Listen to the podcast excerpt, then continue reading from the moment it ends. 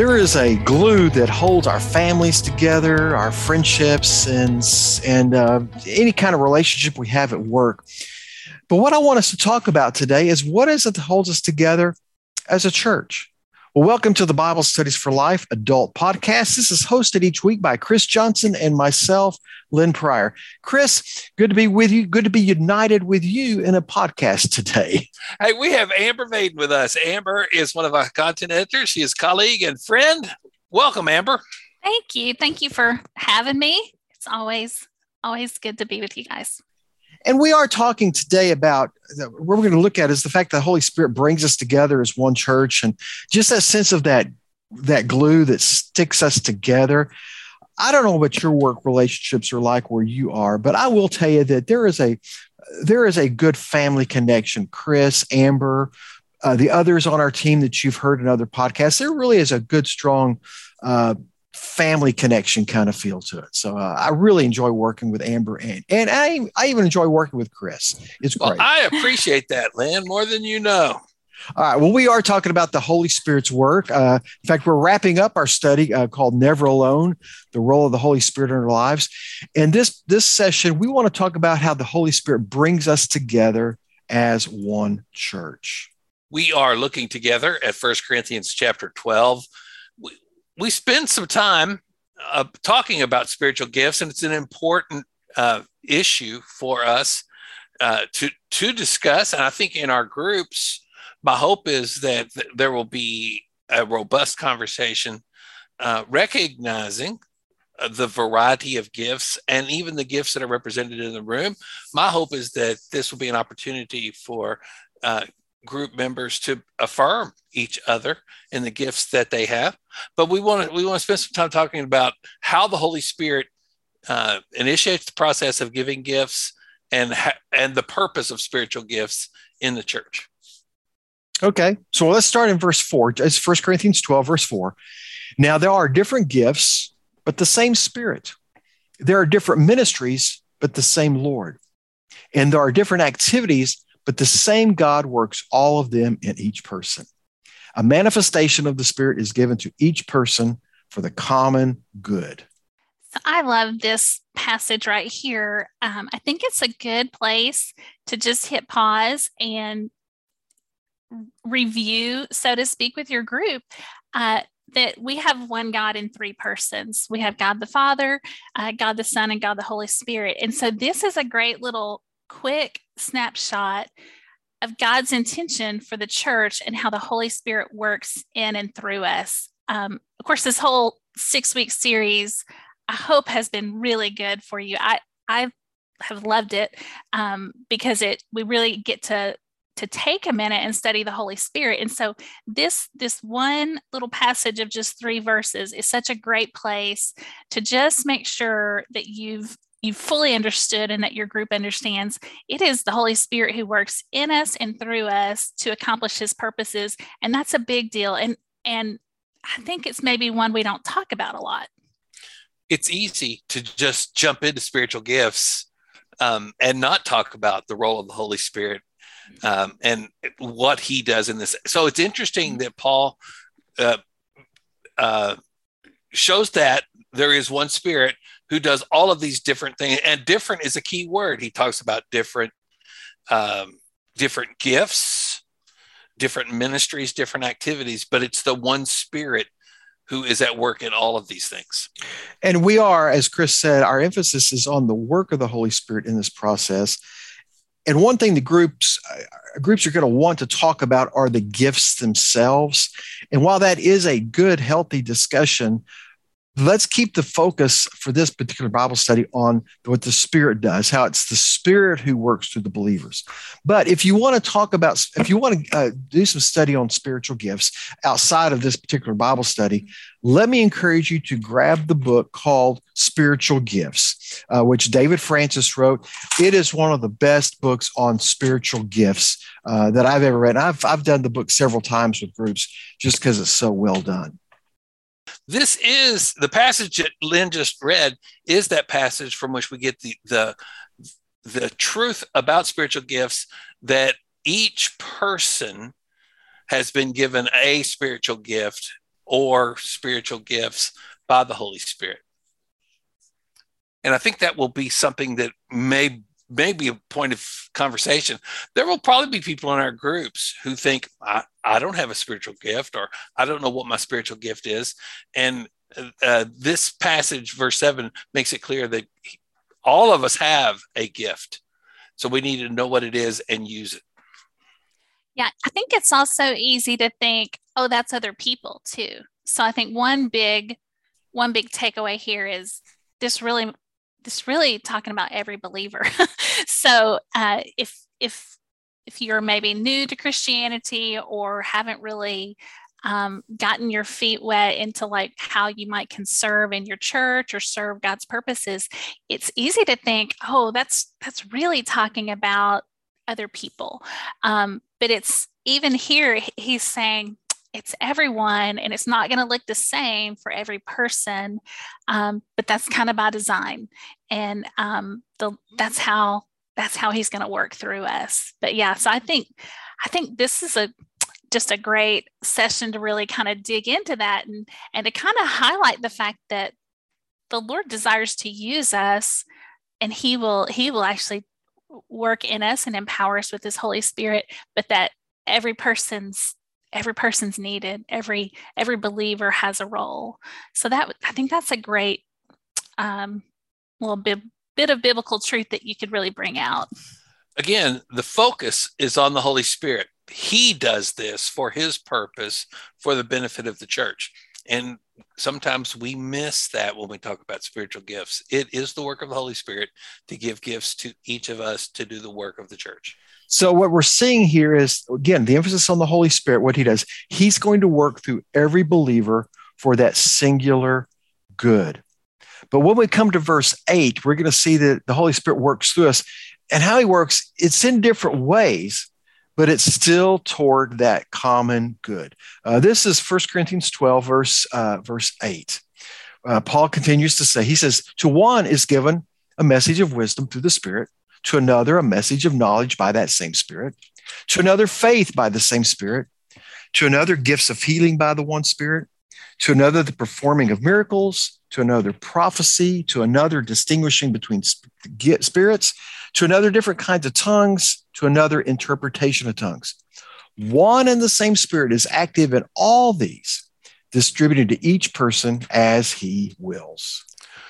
So uh, let's talk for a few minutes about um, the reality that there is a diversity of, of gifts. There are many gifts, um, but they, in the church, they all come together and work together uh, for the purpose that God intends.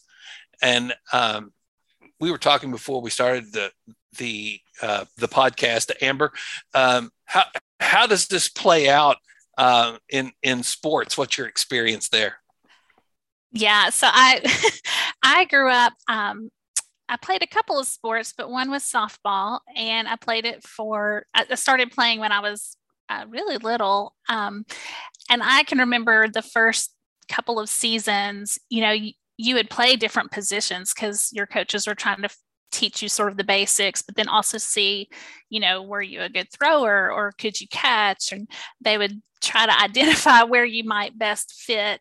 And I remember after a few seasons, I landed in one position and I kind of didn't change from then on. So the rest of my summers, I played catcher. I was catcher. And I'm not a great I could not get the ball from outfield to the infield very good. I was not a long distance thrower, but I could catch anything. And so um, I I spent a lot of time uh, in that one role. Uh, and looking back, I'm like, oh yeah, I hate I hated outfield because I couldn't get it in, and I felt like I let my team down. But I I liked doing what I thought I could do, and so it it really kind of made me uh, you see that and you go oh okay that's for the good that's so that we could actually score some points and win some games that i did not need to be in some of those other places on the field. Well the other side of that is not everybody likes to that role of being a catcher. Uh, uh, the benefit uh, is that you're always involved in the action. You don't you don't stand out in left field wondering what's going to happen today and playing in the grass because every play is coming to you, every pitch is coming to you. Uh, if someone is on the, uh, if there's a base runner, they're coming to where you are. So you have, uh, as a, a, a catcher, has a very specific roles, specific gifts and abilities that is very valuable to the team that not everyone can do. And and and that's that analogy really does work in the life of the church. Yeah, but what that role does is what Amber did so well as a catcher, it benefited the entire team. Uh, just like the other players, when they excel in their particular positions, it's all for the sake of the, the one team. And, and that's one of the things Paul is stressing is he's talking about, hey, look, the Holy Spirit's given us all different gifts. We're all working toward the common good, but it's the Holy Spirit. In the end of it, it's still, we're all one body.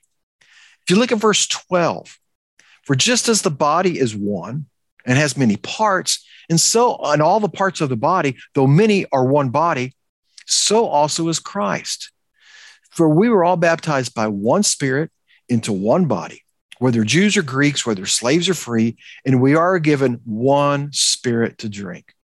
Indeed, the body is not one part, but many. So in our groups, uh, the the uh, the sports analogy will work, and there will be people who will latch onto that and will say, "Let's talk more about that." Uh, and they can talk about softball or basketball or any number of team sports. Um, in this pa- this next passage, Paul uh, uses the body uh, as as an analogy. Why is the body such an, a significant um, visual for us when we think about the church? Well, what I find interesting, especially what we know medically now, as opposed to what was even known in the first century, this makes us so rich because the way our bodies, there's a there's a this relationship uh, there's a unity as it works together that your brain sends the signals to your hands your feet uh, to, uh, to, use the example of, of, being a catcher. How your brain just sends that one signal out and your hands and your feet. Uh, everyone thing knows what to do uh, in, in, in unity together. Uh, that it's just it's, a, it's you don't have to stop and tell your feet to do this and then okay uh, now arms now it's your turn it's just your body knows. Why? Because they've got one central thing leading them. Our, our, physically, it's our brains. And that's what the Spirit does for us. He, he gets us all coordinated. We're always working together. When we're leaning on Him, we're always working together toward that same common good. Yeah. And I think, I, you know, Jesus's examples and, and parables, he was just so practical and and the um, the illustrations he used were things that you would see every day a fig tree you know something like that. So uh, talking about a person's body oh that makes total sense. Anybody can really grasp that and see oh yeah i see what this means.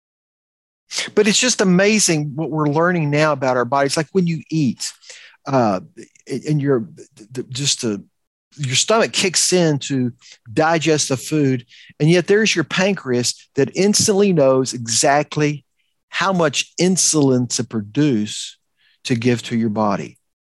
And it knows exactly when to cut off. So your, your body, as, as it functions, never has more insulin, never has too little. It just, it knows what it's supposed to do. When, when, you, uh, when you run, uh, your body instantly, not just your feet know to move, but your lungs begin to work. They, they automatically kick into work to provide the oxygen and uh, everything you need. It just, it's an automated thing we don't even think about. Yet that's how the Spirit works in the church. We don't have to think about it. We just lean on Him and it happens. So these are good reminders. And I hope that in our groups this week, we can talk about how our group functions as one, how we function as a body, how we have different gifts how the Spirit has brought us together and gifted us so that we function as a group uh, to do the ministry God has given us to do. We can then look bigger than that to the church itself as a body and see the diversity of gifts and talk about the gifts that we see in our uh, church staff, our pastor, that we see in our our uh, the, the person who leads our group and the different gifts that each person has. Uh, this gives us the opportunity um, to, to highlight uh, that all gifts are significant and important. It's not just the, the visual gifts or the things that we see people leading, they're not the only gifts or even the most important gifts. Every person's gifts matters in doing the work of the church. That's great. I hope you all have a great Bible study as y'all unpack this last session of Never Alone. But let me also remind you that we're going to be starting a new study next week uh, called um, How to Love Your Neighbor. Now, that's a very practical name for it. But if you want, there's a promo promotional video that's provided. It's, it's all of 60 seconds long. You are free to use that video anywhere and everywhere you want to use it. It's free. Uh, you can go to BibleStudiesForLife.com slash adult extra. And you look under the extra, uh, right there under the uh, information about the study how to love your neighbor, you're going to see a promotional video. Put it on a Facebook page, drop it in emails. You can even put it in a text, but use it as a good way to encourage people to get involved with your Bible study group. People will more likely join when it's the beginning of a study uh, to kind of get it started. So it's a great time to bring some new people into your group. Promotional video, it's there, how to love your neighbor. Well, thank you guys for being a part of our conversation today. Amber, thanks for sharing about your uh, softball playing days and your prowess as a catcher. That's exciting. Uh, that's something I didn't know about you. Yeah, it's well, it's been a minute since I've done any of that, but yeah. yeah. Well, we, we hope that you have a great week as you study God's Word together. And again, thank you for listening to the podcast.